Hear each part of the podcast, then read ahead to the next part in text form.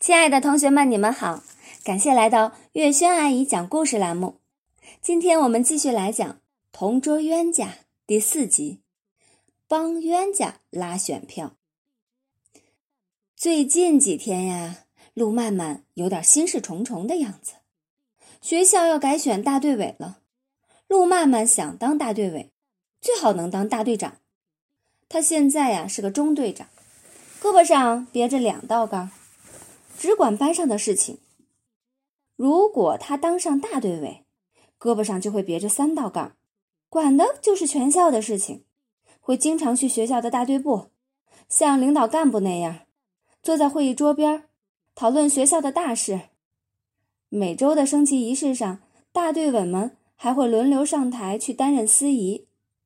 总之啊，当上了大队委，无论是一年级的小同学，还是六年级的大同学。谁都会认识你，能迅速成为闻名全校的名人。陆曼满一心想出名，夏林果就比他有名，因为他在学校表演过几次芭蕾舞，全校几乎每一个同学、每一位老师都认识他。每次他跟夏林果走在一起的时候，都会有人在后面指指点点：“嘿，看夏林果。”这次改选大队委。班上有三个候选人：陆曼曼、夏林果和丁文涛。三个人中只有一个。其实，在这三个人里边啊，只有陆曼曼是一心想当大队委的。夏林果的心中只有芭蕾舞，丁文涛的心中只有考试成绩排行榜。当不当大队委，对他俩来说都不重要。陆曼曼开始拉选票了。他不放过每一张选票，包括他的同桌冤家马小跳这张选票。陆曼曼从来不主动跟马小跳说话，这回是第一次。马小跳，干什么？马小跳正在做作业，没犯什么事儿，所以理直气壮的。马小跳，你准备选谁当大队委啊？反正不是你。马小跳的回答斩钉截铁，他早已就拿定了主主意，他要选夏林果。马小跳，你傻不傻呀？路慢慢靠近马小跳，他第一次这么靠近马小跳。如果我当上了大队委，就不会像现在这样管你了。真的？马小跳半信半疑。你想想啊，大队委管的都是学校的大事情，哪会有闲工夫管你呀？马小跳想想也是，他马小跳算什么呀？让一个大队委来管他，真是大材小用。马小跳还有一个顾虑，陆曼曼不管他了，秦老师会不会派别的人来管他？不过谁管他都比陆曼曼管他好。说不定秦老师还会派夏林果来管他呢，哈哈，真是喜从天降啊！马小跳怦然心动，想入非非。他不仅要把他的选票给陆曼曼，他还要把他的三个铁哥们儿的选票、女生安琪儿的选票，通通都拉给陆曼曼。马小跳对安琪儿的这张选票非常有把握，安琪儿跟他家住一栋单元。一层楼，门对门。他只要给安琪儿随便玩个小魔术，叫安琪儿干什么，安琪儿就会干什么。马小跳把安琪儿叫到他家去，先给他玩了一个小魔术，然后问他：“你选谁当大队委呀？”安琪儿肯定不会选丁文涛，他最不喜欢丁文涛。丁文涛跟他讲话，开口就是：“我告诉你”，闭口是。你懂不懂？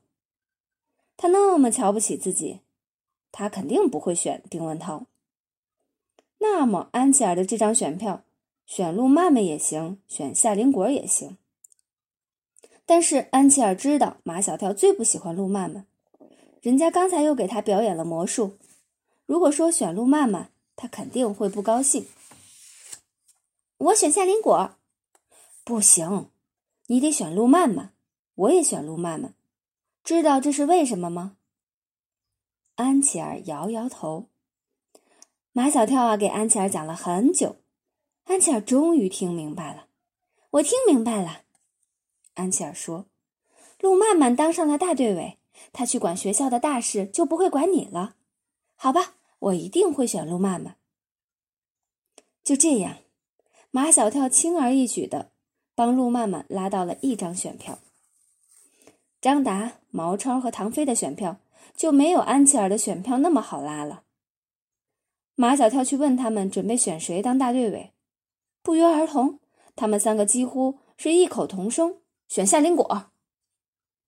马小跳一听就急了：“不行，不准你们选夏林果！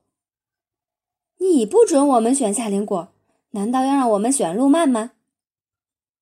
他们都知道。马小跳和陆曼曼是同桌冤家，对，就是要让你们选陆曼曼。毛超去摸马小跳的额头，马小跳，你没有发烧吧？我比任何时候都清醒。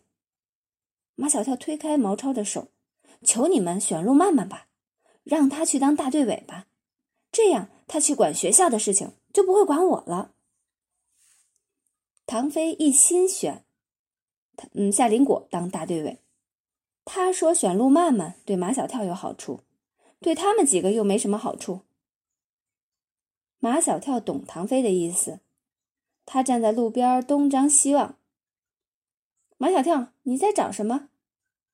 我在找这附近有没有提款机。马小跳像一个大款，今天我请客。我知道哪儿有。唐飞比任何人都积极，几个人前呼后拥，拥着马小跳来到一个提款机旁。马小跳摸出银行卡来，插进卡口，屏幕上显示：“请输密码。”马小跳回头看着他们，他们都不明白马小跳是什么意思。我要输密码了，你们站到黄线后面去。一看地上。果然有一条黄线，刚才他们凑得太近了，他们想看马小跳是怎样取钱的。等他们都站到了黄线的后面，马小跳才不慌不忙地输了密码，提款机吐出二十元钞票来。有了二十元钱，马小跳更像是大款了。说吧，想吃什么？二十元钱能吃什么呀？唐飞说：“只能吃羊肉串羊肉串一元一串二十元买了二十串一人五串吃的满嘴流油。看他们吃的高兴，马小跳再一次叮嘱道：“一定要选路曼曼，记住了吗？”他们的嘴里塞满了羊肉，含含糊糊的，听不清楚他们是怎么回答马小跳的。好了，这一集故事我们讲完了，感谢大家的收听，下一集我们再见了。